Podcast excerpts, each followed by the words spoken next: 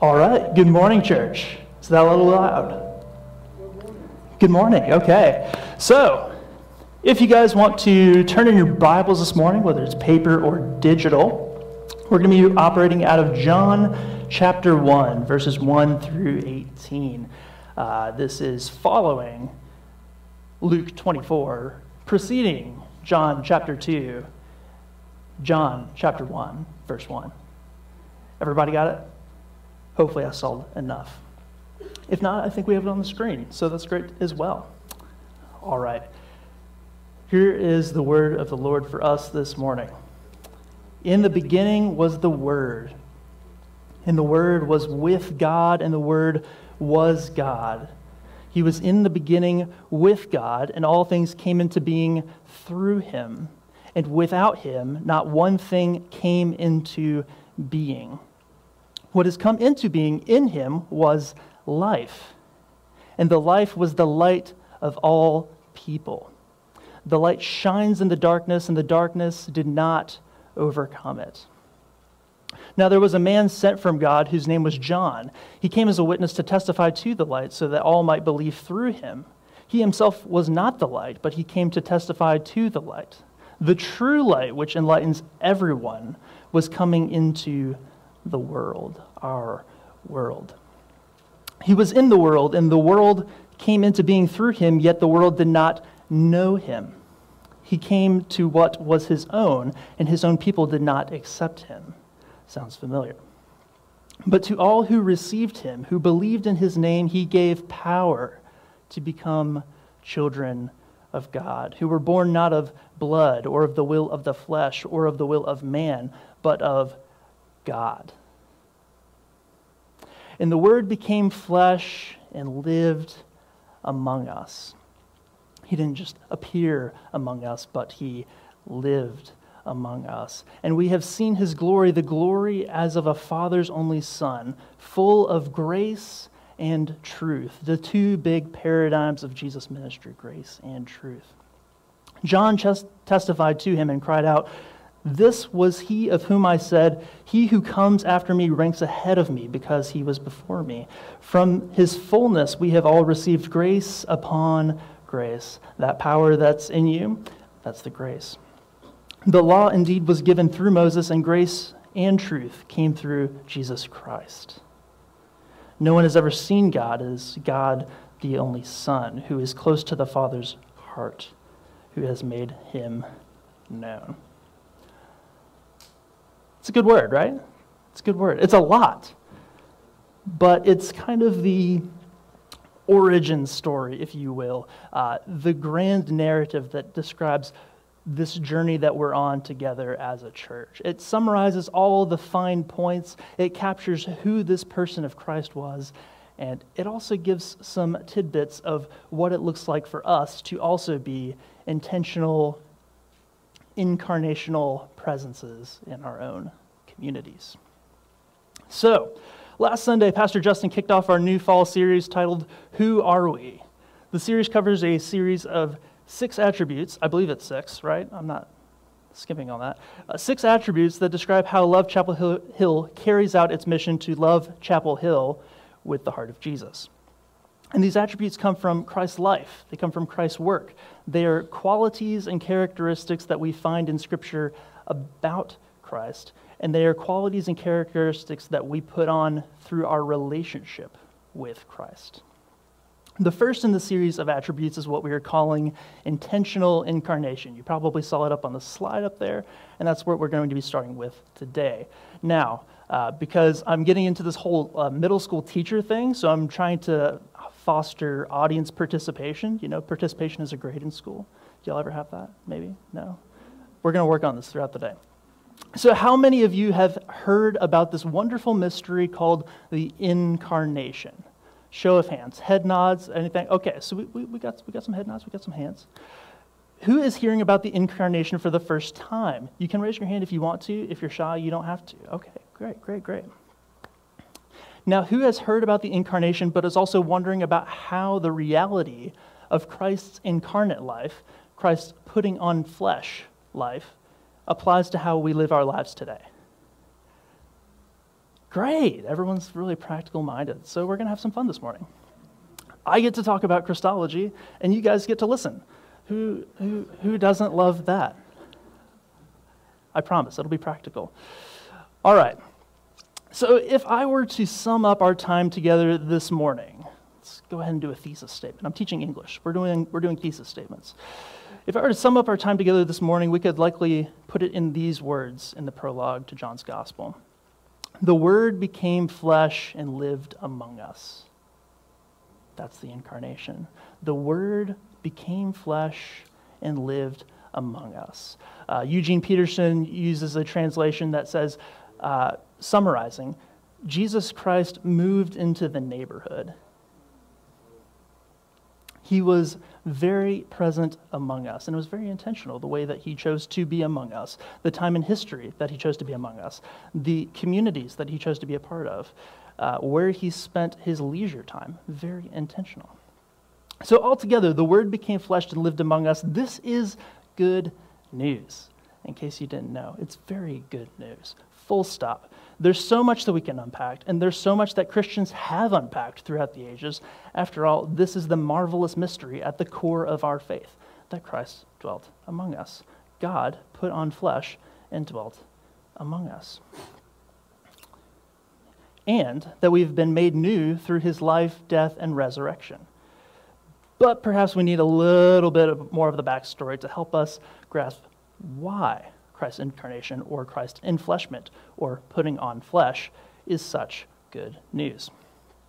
So, as I was putting this message together, I really appreciated the way Bonaventure, okay, I know, it's nerdy, a 13th century Bible nerd who wrote extensively about the mysteries of the Christian faith and our own spiritual formation, I was interested in, in how he talks about the incarnation, mostly because it's very poetic.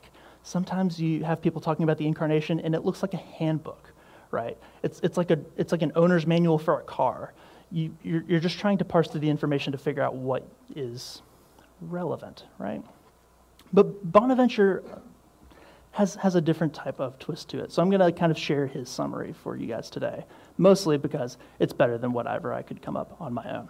So, one of the themes that Bonaventure brings up over and over again is the idea that it, it is supremely fitting, it is most appropriate that God should be the one to redeem us from our sins, and that it was also supremely fitting that God should accomplish this work by putting on human flesh. Okay. Essentially, Bonaventure begins by retelling the story of salvation by stating that God does not put himself in a bind, so to speak, where he has to become incarnate. Instead, whatever God does to bring out the salvation of humanity is intentional.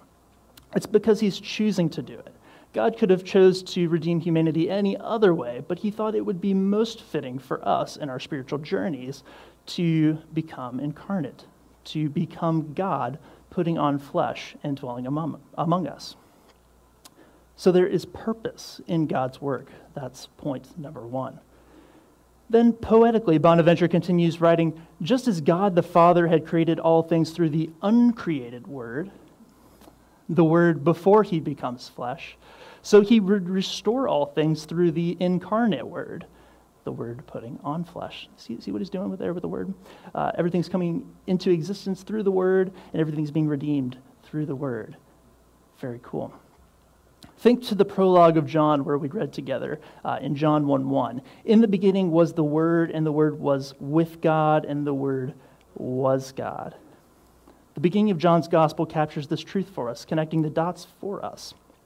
John introduces us to the very same Word of God that creates all things in the beginning and enters into human history at a certain time in human history as Jesus Christ, the incarnate Word. Everyone following so far? Okay, good. This is making sense. I'm glad. So again, the word creates all and the word restores all, and John's giving us all of this in chapter 1. Pretty artistic, right? Almost sounds intentional, doesn't it? So, building upon this theme of fittingness or appropriateness, what is best in God's mind, our guide, Bonaventure, offers us another thought. Because God made everything with complete power, complete wisdom, complete goodness, it was fitting that God should restore all things as to display that same power, wisdom, and goodness. And then he asked the question that has caused so many Christians to marvel at God's work, both throughout the world and throughout the ages. What is more wise or fitting or intentional, for our sake, than to unite the origin of all created things with the last of all creatures? So, if you remember Genesis 1, human beings aren't. Uh, human beings are the last of God's creation. They were created on that last day before God rested.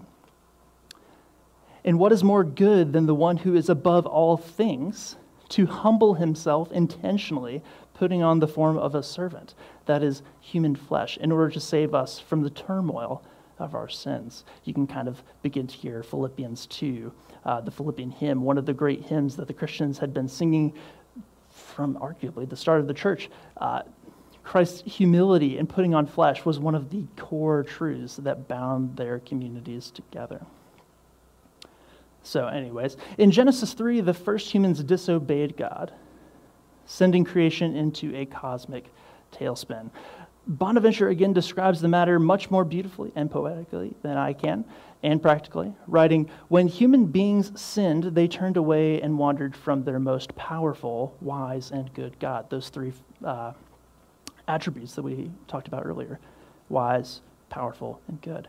As a result, they fell headlong into weakness, ignorance, malice weakness, ignorance, malice, things that we have to deal with in our daily lives to overcome.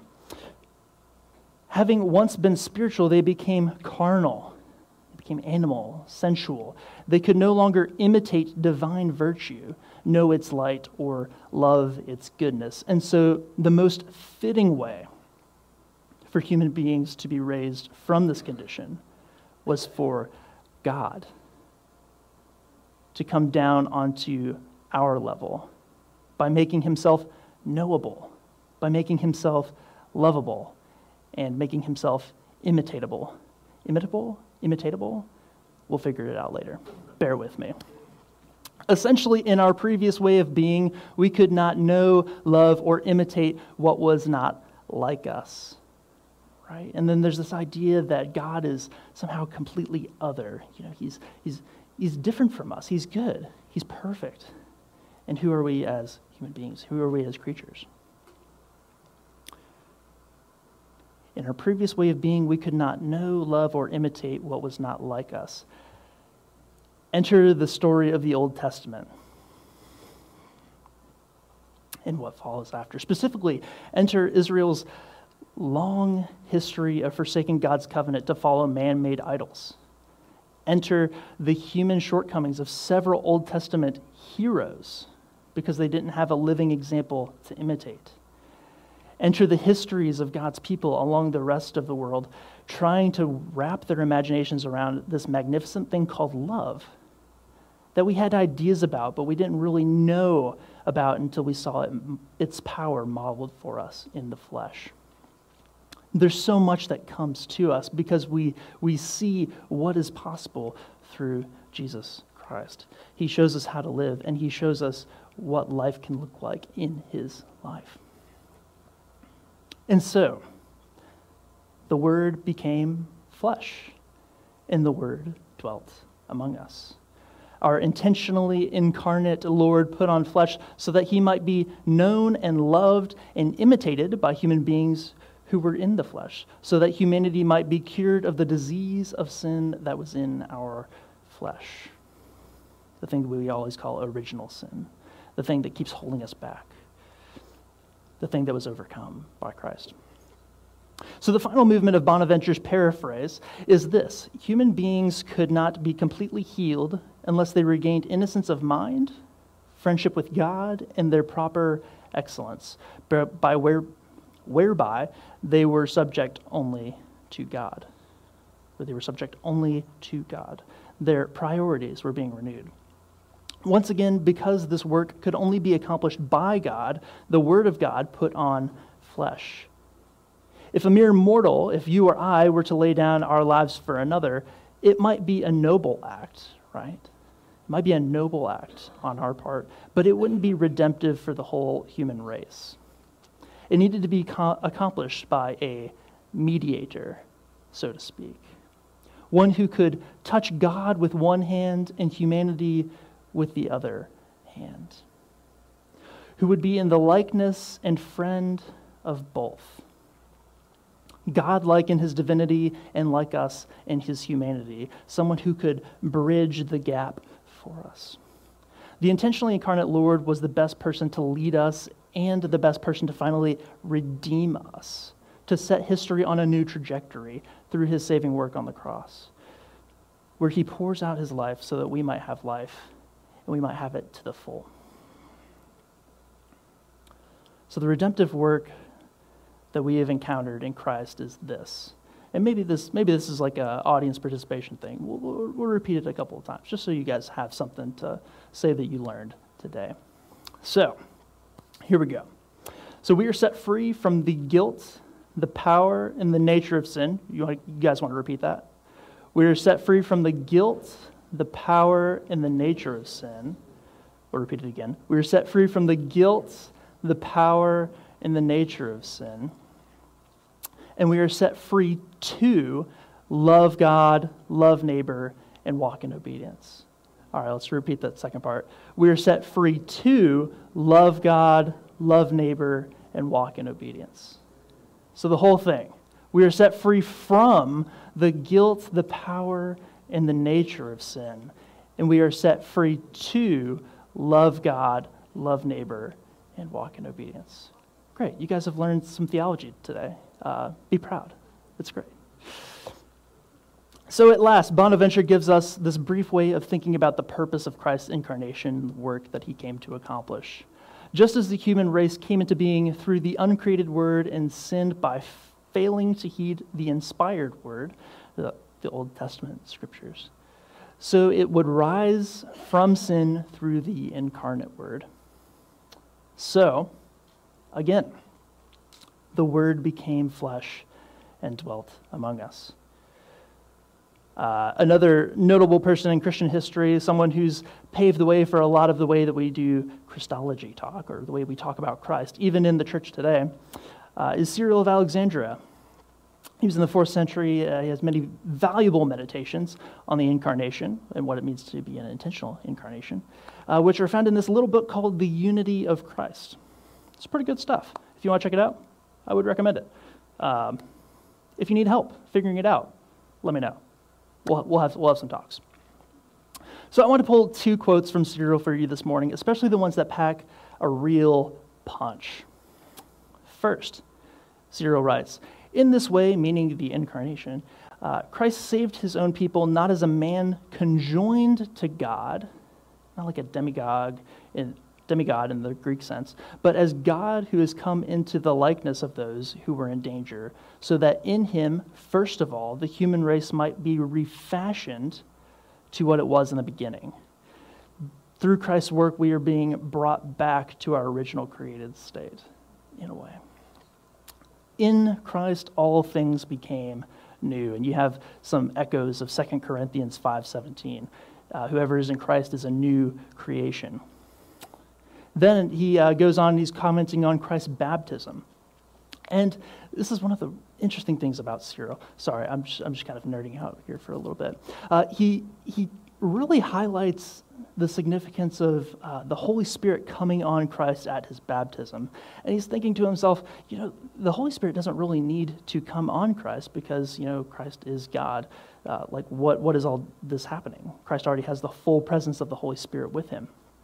And he comes to this point, and it, it has a lot to say about our spiritual formation, uh, our pursuit of Christ, our growth in relationship with Christ. He says, This is why Christ became the first one to be born of the Holy Spirit. It was so that he could trace a path for grace to come to us.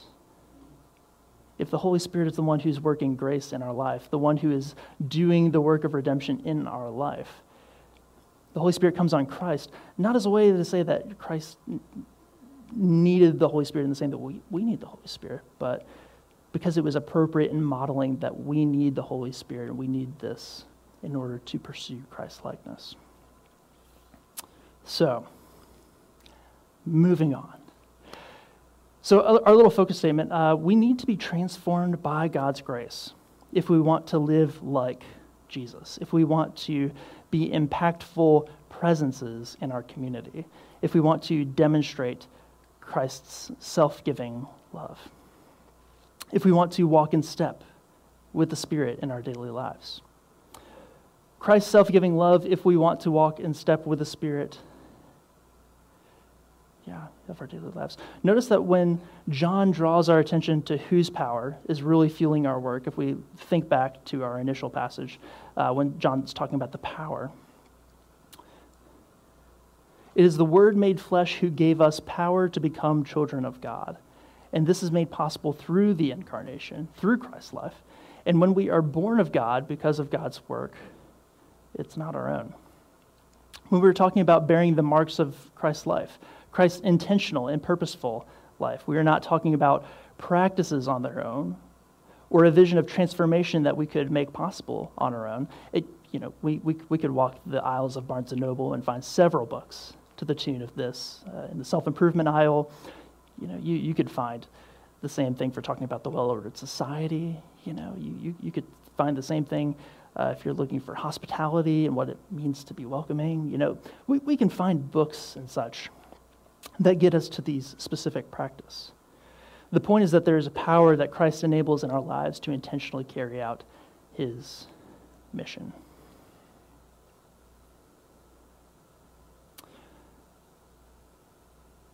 But power, power also has maybe some negative connotations today. And I want to I want, I want to address that real quick. So I want to make a quick note about power. Today, power is a loaded term. We can think about the abuse of power, we can think about the misuse of power by authority figures. We think about systems of power that leave negative impressions on our lives and the lives of our neighbors. And we might even think about the droves of sci fi and fantasy movies that highlight the special abilities or unique powers of certain individuals and their stewardship of those powers. Right? Uh, my guess is that you could probably finish this saying if I begin it. Uh, with great power comes. There we go. Audience participation. You guys are getting it. We'll, we'll, we'll have something good by the end of the day. So when we turn to the term power as it is used in John, though, we're thinking about something different. The power that God gives us is good, it's necessary. It's a power that God gives to our souls and enables us to participate in Christ's life to be able to actually imitate Christ's life, to love Christ, to do all of these things.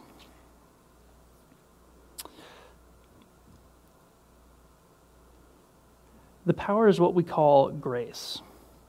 Grace is the special and unearned gift of God to us so that we might live a life of godliness. And catch this to participate in Christ's life, a transformation needs to take place at the core of our lives. I'll say it again. To participate in Christ's life, a transformation needs to take place at the core of our lives. This is what we mean when we speak about God's grace and God's grace working in us. We mean that the gift of Christ's life is working in us and through us and gradually shaping us day by day by day by day. And even when you thought it was over, by day by day by day into the image and likeness of Christ. So, moving on from Bonaventure and Cyril and all these great things, uh, we could take several inroads to talk about the specific ways that Christ chose to model as he dwells among us on earth. You know, and based on what we see in Scripture about the life and work of Christ and the various ways New Testament authors have written about his ministry, we truthfully a lot of takeaway lessons that we could gain from reading about Christ's life. Uh, I'm, I'm, thinking about uh, Thomas à Kempis, The Imitation of Christ. It's literally like a handbook, and it has dozens upon dozens upon dozens of meditations about what it looks like to embody Christ's life in our lives. So we have a lot of options before us. And truthfully, some of you will resonate better with some aspects of Christ's life and work than others, and that is great. You might prefer Christ's example of retreating into prayer, or you might value the impact of being with people and sharing the good news through your relationships with others. Or you might prefer Christ's intentional commitment to the truth as an example for our pursuit of truth. Or you might prefer Christ's intentional ministry of compassion. We can all find bits and pieces of Christ's life that speak to us, and this is part of the beauty of the metaphorical but very real body of Christ. The hands, the feet, the arms, the legs are all working together to make Christ's kingdom mission possible. So, to help us along, I'm going to probably give us a 30,000 foot approach. Uh, partly because we have libraries worth of people meditating on formative, the formative elements of Christ's life. You know, we could be here for days, uh, and they have many practices worth following. Also, not to keep you past lunch today, I want us to focus on two soul shifts. Uh, soul shifts. Uh, I feel like that would be probably the best approach. Uh, two soul shifts that model Christ's for us, that Christ models for us, and invites us to pattern in our lives as well. So, part one, part one, has to do with Christ's posture of presence. Part one, presence. Part two has to do with our church's name love. Presence and love. So let's get into part one. Whether you've been living at whether you've been living at Chapel Hill, uh, or whether you wherever you call home right now, I guess. Uh, whether it's for 10 plus years, for three years, for one year, for one month, or maybe even one week. Uh, we know that some of you might be new, new to Chapel Hill in the area. I want you to think about when you first arrived in the place you call home. This is another audience participation bit. Okay. We're going to practice together. Think about when you first arrived in the place you now call home. I'm going to guess for some of you that it's here in Chapel Hill, so we're going to use this as an example. Uh, what was it like when you first pulled off I 40 for the first time? You first veered off the highway and you're making your way towards campus. What was that like? Just think, think to yourself. What was it like when you were driving up the massive hill towards Franklin Street? I, I, I can remember the first time I, I did that. What was it like when you first found Chapel Hill's campus? And then what were you thinking to yourself as you were getting into this town or wherever you called home? How were you feeling about all the new stimuli as you ventured forth into the, the new spaces, as you're seeing all the new sights, all the new faces, trying to take it all in? All right, let those impressions sink in for a little bit. Now, what was your experience like after a few months of living in Chapel Hill or Durham or Raleigh or wherever you're at? How is your experience now? How, how, how is your experience after you had gotten acclimated? If I were to guess, if I were to guess, this is just an imaginative exercise. You've probably learned the ins and outs of the city. You know where to eat, which roads to take, at different times of the day. If you're a student, then you probably know where you need to go to get your work done, and you know where to go when you're ready to relax. Even when you, uh, you even know where to go, I'm guessing, to support your beloved. And I'm going to pause for a deep sigh here, uh, your beloved Tar Heels. I come from across the interstate. I'm sorry. It's an empathic uh, engagement and experience we're having today. Anyways, bear with me. After a certain amount of time in this place, we can easily find ourselves caught in the routine, the everyday, or the mundane. The places that were once exhilarating and awe inspiring to our eyes are now becoming humdrum and lackluster. We've gotten used to the places where we've lived. It's not as magical as when we first arrived. Does that sound accurate to anybody? Maybe whether here or wherever you've been before. So, why did we go down this rabbit trail, you ask? My guess is that it's easier for us to be fully and intentionally present in a space that is fresh and mysterious as opposed to when we have gotten accustomed to our routines. When a place is fresh, our minds are constantly attentive, we're constantly taking it in. My guess is that there is a difference in the way we live in a space when we're getting used to a new place, where we're seeing innumerable possibilities or opportunities for mission, for community, for daily life, than when we've settled into our day to day tasks. To put it more simply and clearly, because we need that, right? It's Sunday morning. It's easier for us to practice presence when our imaginations are getting acclimated or accustomed to new places and spaces. We take advantage of different opportunities in our communities, from residence hall events to school clubs to local outreach opportunities, maybe even coming to Love Chapel Hill, to explore what's out there and every new face could be a new best friend or a future colleague or a co laborer, and every new space could be a place where you become a regular, where you get to know the stories of the people in your community and purposefully walk alongside of others who need the hope and life of Christ. You have a different way of seeing the communities where you live.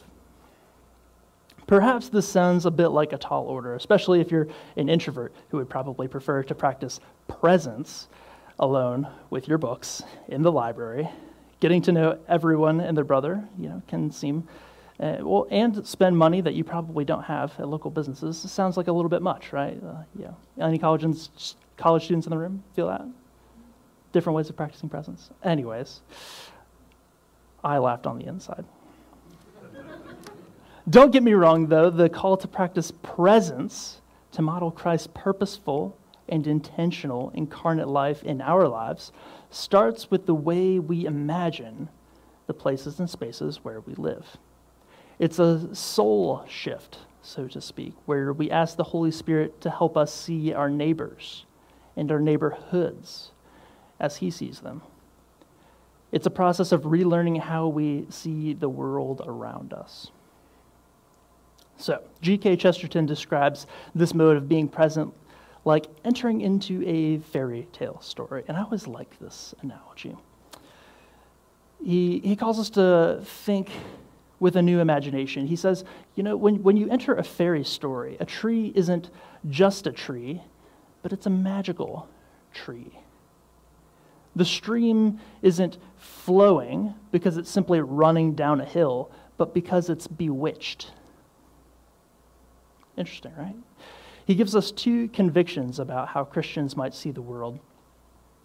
First, that this world is a wild and startling place, which might have been quite different, but is quite delightful in the way that it is.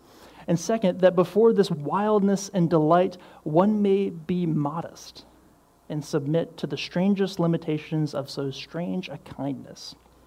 What he's essentially trying to get at in all of this is that we come to see the world as just normal. And there's almost something wrong with that. When we just think of our day to day lives as the humdrum, as the lackluster, it's hard to be surprised, you know? We've, we've trained ourselves on what to expect. Another thought uh, C.S. Lewis says something similar in talking about the miracle of the person in front of you or perhaps the one sitting right beside of you. You have never met a mere mortal, he says. Next to the blessed sacrament itself, your neighbor is the holiest object presented to your senses. Let, let that sink in just a, just a second. Your neighbor is the holiest object presented to your senses right now in this space in the varsity theater. If he is your Christian neighbor, he is holy in almost the same way, for in him, Christ, the glorifier and the glorified, glory himself is truly hidden. Christ is truly hidden. But to see the world and our neighbors in such a way requires the grace of God, enabling us to see as we ought to see.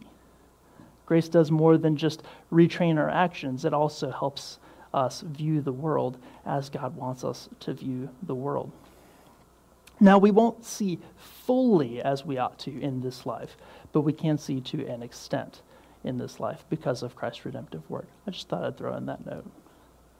So, St. Thomas Aquinas left his readers with this piece of advice for the preachers he was training in Paris in the 13th century. He encouraged them to always see themselves as beginners. It's a way to kind of humble you a, a little bit, right? We have people with uh, multiple degrees in the room. You want to think you're a little bit advanced, you want to think you're mature. I certainly do. But Aquinas says one of the ways you can kind of get to this space is if you think of yourself as a beginner. So, what is the profile of a present beginner? A beginner who practices presence. In a word, it's to be to be a present beginner is to be constantly surprised. We are constantly surprised by what God is attempting to do in our communities. We're constantly surprised by how His Scripture speaks to us in different seasons of life.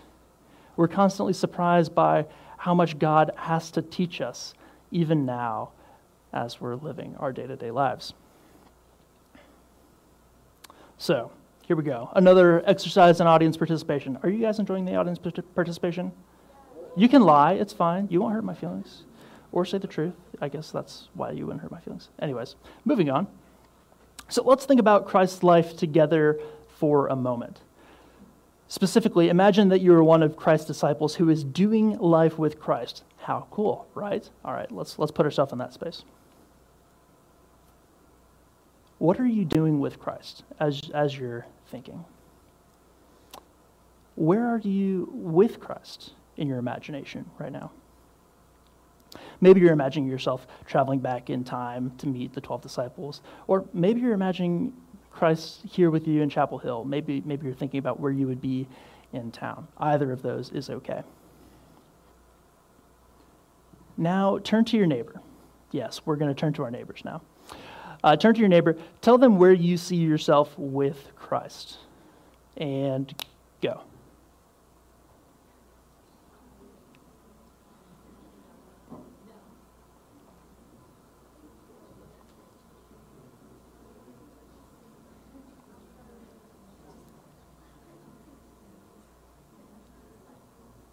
All right, everybody share? Thumbs up if you shared.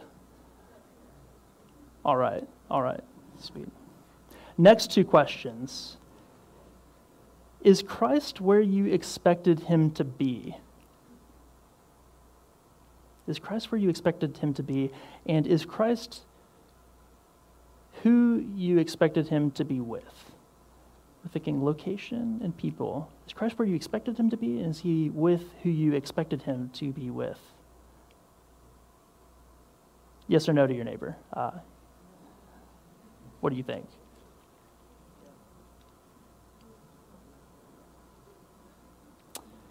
All right, and then coming back, you're maybe feeling a sense of surprise by this exercise. And you would be right to do so. So many times in the New Testament, the gospel writers give us snapshots of Jesus practicing intentional presence in the places where we wouldn't think he would go the places that we wouldn't expect God in the flesh to go. For instance, as a, as a child, Jesus' parents finally find him in the temple speaking about the scriptures with his teachers. Not where you expect him to be. When Jesus is at the well in Samaria, he talks to a woman that his disciples expected Jesus would avoid.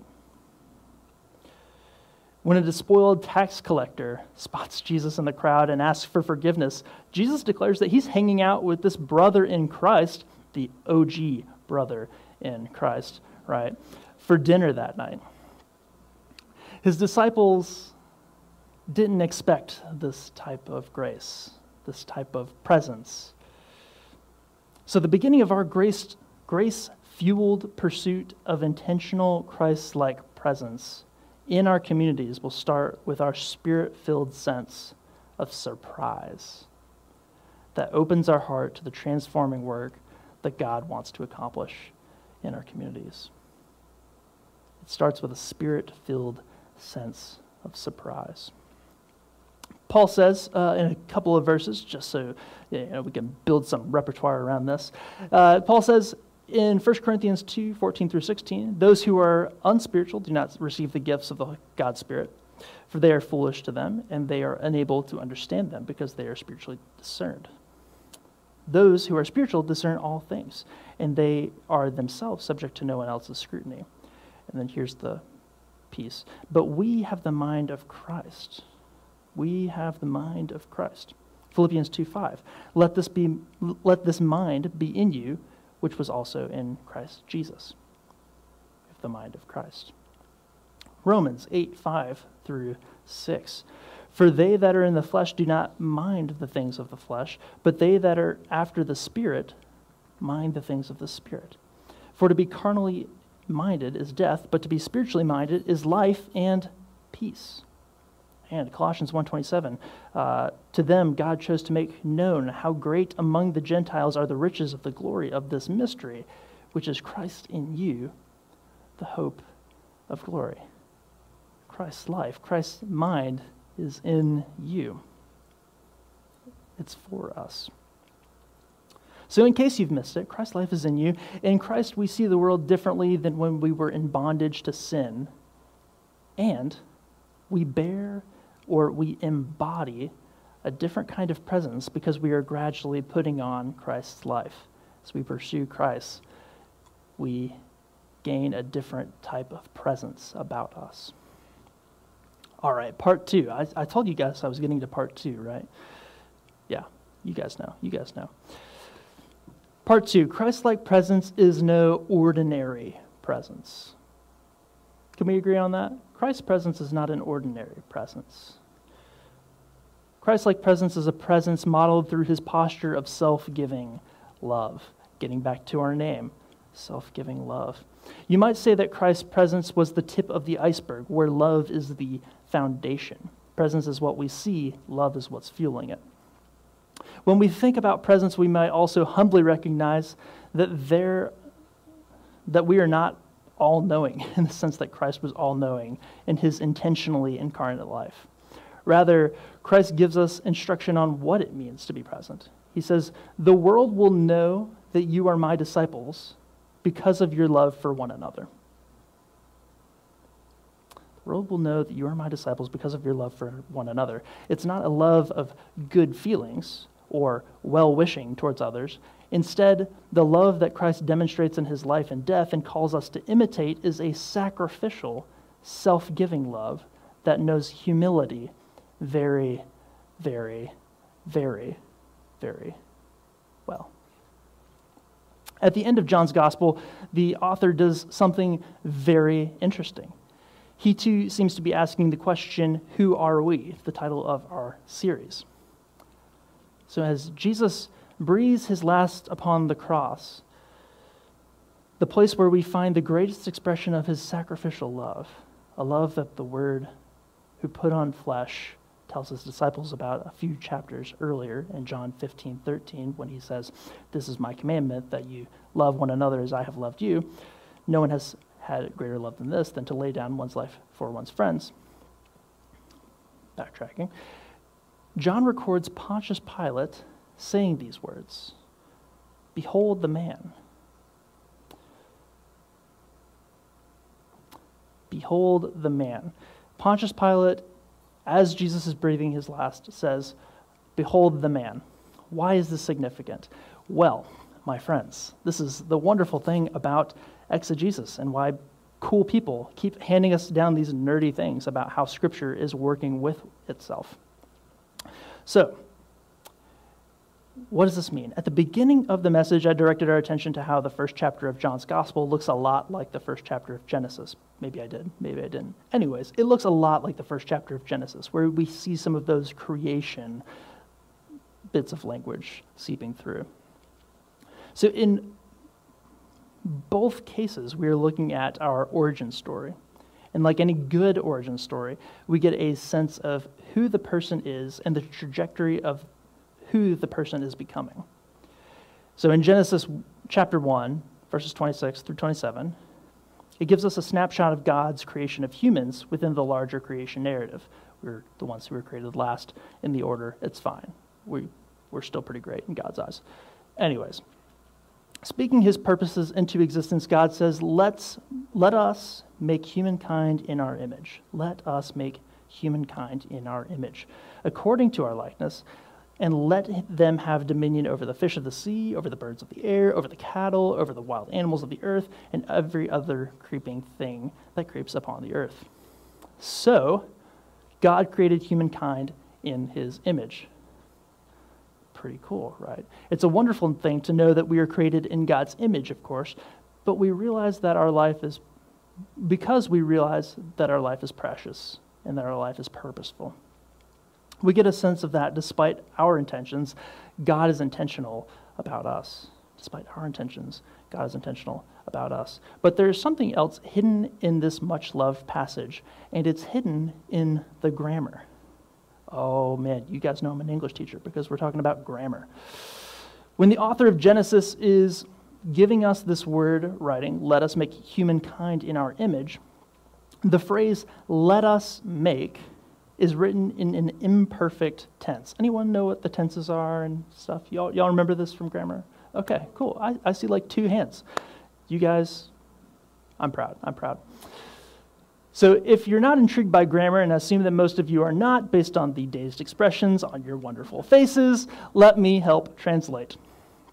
So our creation in God's image is something that happens and is happening. That's what's kind of being used in this case of the imperfect tense.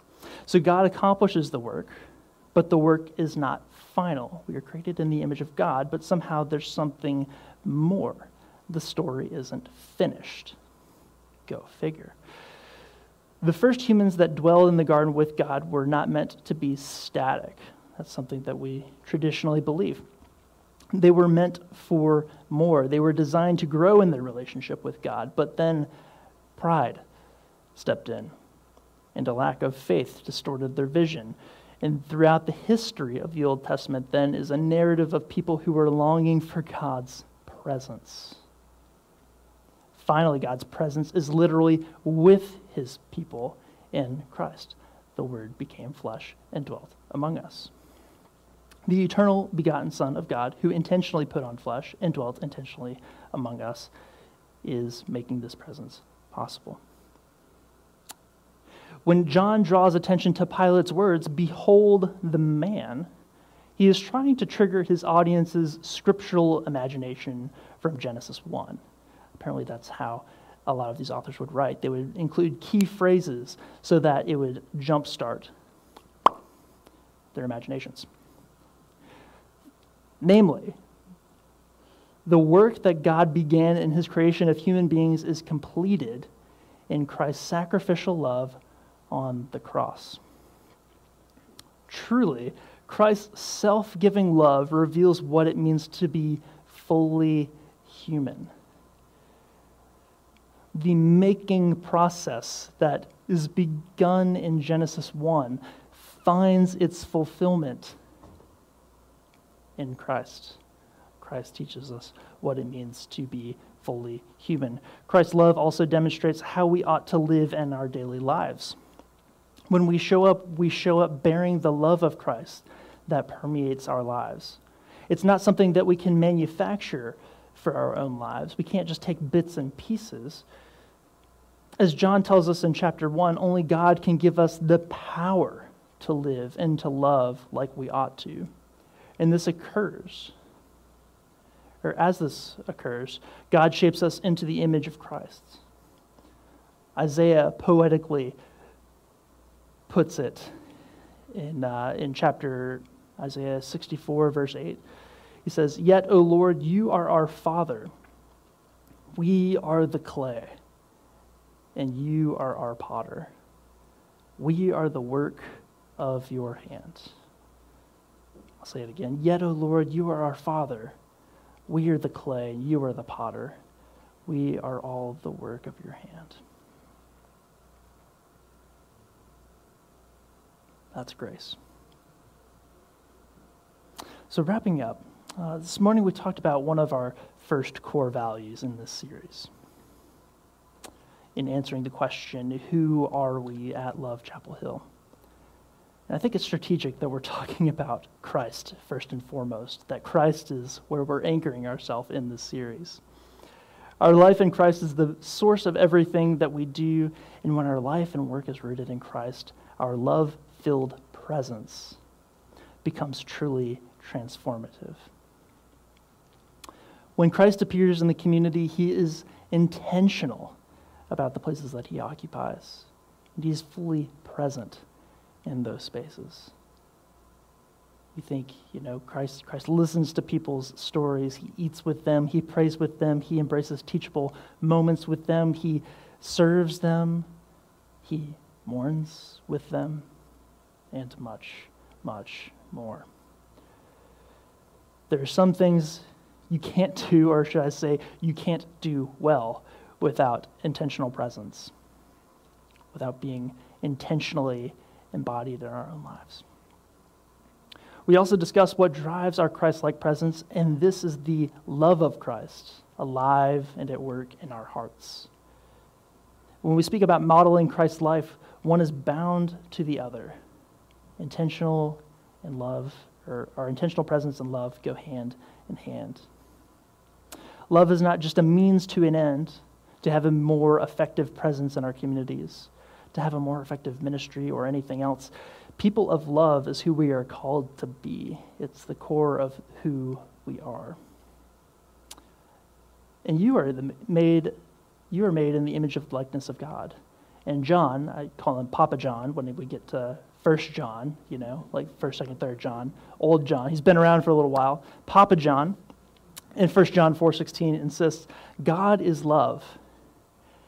And whoever abides in love abides in God, and God abides in him. That's who we are. That's what we're called to do, to abide in God. So, as we go out, I want to leave you with two imperatives or next steps that go along with our soul shifts. The first is this know that God is on the move. Know that God is on the move here in Chapel Hill, in Durham, in the classroom, at the hospital, wherever you're at. God is wanting to do something in places where you live, where you work, where you enjoy your hobbies and your company with friends.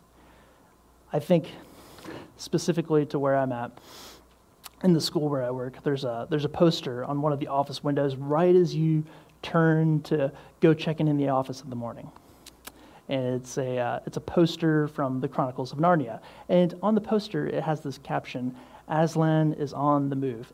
First of all, has anyone like seen the Narnia movies or read the Narnia books? Show of hands. Y'all, y'all know what I'm talking about? Aslan is on the move. So it's from the Chronicles of Narnia, and the, the line that surrounds this goes a little bit like this. I think it's Mr. Beaver talking. They say Aslan is on the move, perhaps has already landed. And now a very curious thing happened among them. None of the children knew who Aslan was any more than you do, but the moment that the beaver had spoken these words, everyone felt quite different. There's something about knowing that God is on the move where we are that uh, it, it, it gets us going in a much different way. So, this is meant to represent the truth that God is present in everything that we do and that He is working in all things toward a good and redemptive end. God's work is doing something here. It's one of those truths that, you know, as, as you go through your day, you can't help but think that God is present and active where you work. So, anyways, know that God is on the move and let the sense of surprise fuel how you are present with others. You are Christ's ambassadors. Second point, next step uh, way of carrying these things out. Or actually, let's let's do this. So more specific to Chapel Hill, just to give you some concrete examples, because apparently concrete examples help, right? I like to think in concrete examples. We might think about our intentional location in the heart of this city when we want to think about uh, what it means to be an embodied presence. So, to, specific to Chapel Hill, we might want to think about our intentional location when Love Chapel Hill started meeting before my time personally, and I thank Justin for some of these takeaways because you know it's very helpful in grounding these uh, for our church community. So when Love Chapel Hill started meeting before my time, our church was meeting at the well on UNC's campus. Who knows where the well is? The historic well. It's like on all of the postcards, you can't miss it. Even if you don't go to Chapel Hill, you know what the well is. Just saying. It's the historic center of the Chapel Hill community. And if we were to think about how Chapel, if we, if we think about Chapel Hill as our home, as a metaphor, uh, we might think of the old well as our atrium. You know, it's, it's, it's where we're starting out. Uh,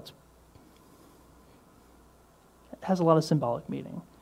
And if the well is the atrium, then maybe Franklin Street is our hallway, leading to different buildings and businesses that serve as classrooms for learning and meeting spaces for investing in relationships. And if we think about our church's figurative living room, you know, in Chapel Hill, right? Then we might think about the houses, parks, and various spaces where we gather to share life at a deeper level in those living rooms. Now, if you thought to yourself, wow, this church seems to be all over Chapel Hill, uh, that's because it is, right? Um, you are the church and you carry the hope and life of Christ wherever you are present. So, in the mode of being present in our community, it also means that we are attuned to the rhythms and the stories of this college town. Its struggles are our struggles, its victories are our victories. Plain as that. So, second thing, and then we'll, we'll wrap up. The second is this continue to pursue a relationship with God. Second next step is really simple. Continue to pursue a relationship with God. As you pursue the Father, the Spirit will form you into the likeness of Christ through the gift of God's grace. We're all on a journey where we're all beginners, right? We're always growing into the likeness of Christ. It's what we call sanctification, and it's quite the process if you haven't figured it out already. The refining process is something else. We primarily perceive this relationship on a day to day basis through prayer and scripture. Y'all know that? We, we, pers- we pursue this relationship between prayer and scripture.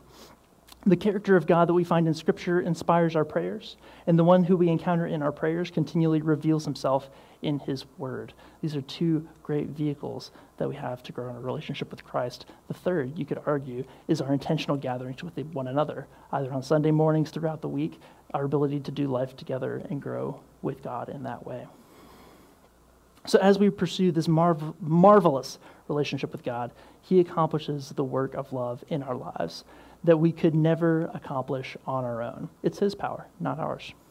You are made in the image of God, and consequently made in the image of love, who put on flesh. As a person of love, you all, as a person of love, not just Love Chapel Hill, but love in general, pursue the one who teaches us how to love. So now we want to move into a time of communion. Uh, so if whoever's serving wants to come up, that'd be great. So, one of the ways that Jesus Christ imagined his people remembering and being shaped by his life was to participate in a common meal among his followers. The center of the communion meal is the bread and the cup that represents Christ's sacrificial love for us, so that he could transform us all into his image.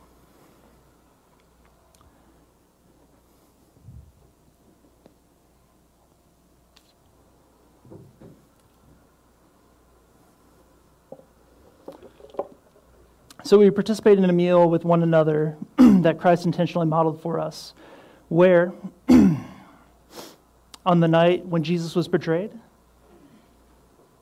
he took a loaf of bread, and when he had given thanks, he broke it. Probably easier than me. And said, This is my body that is broken for you. Do this in remembrance of me.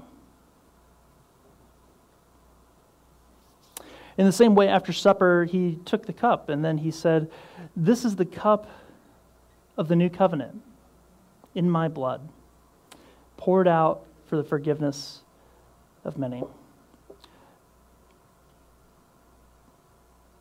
Do this as often as you drink it in remembrance of me. For as often as you eat this bread and drink the cup, you proclaim the Lord's death until he comes. And we look to participate in Christ's example of intentional self giving love as a community. And so, uh, how this is going to work is we're going to dismiss you by rows uh, as you do it. Uh, someone with a lightsaber is going to guide you. I believe it is a lightsaber. Does it light up? It does. Wonderful. Love lightsabers. Uh, we're going to dismiss by rows. They're going to serve you down here and then just circle around, and that's how we're going to do it.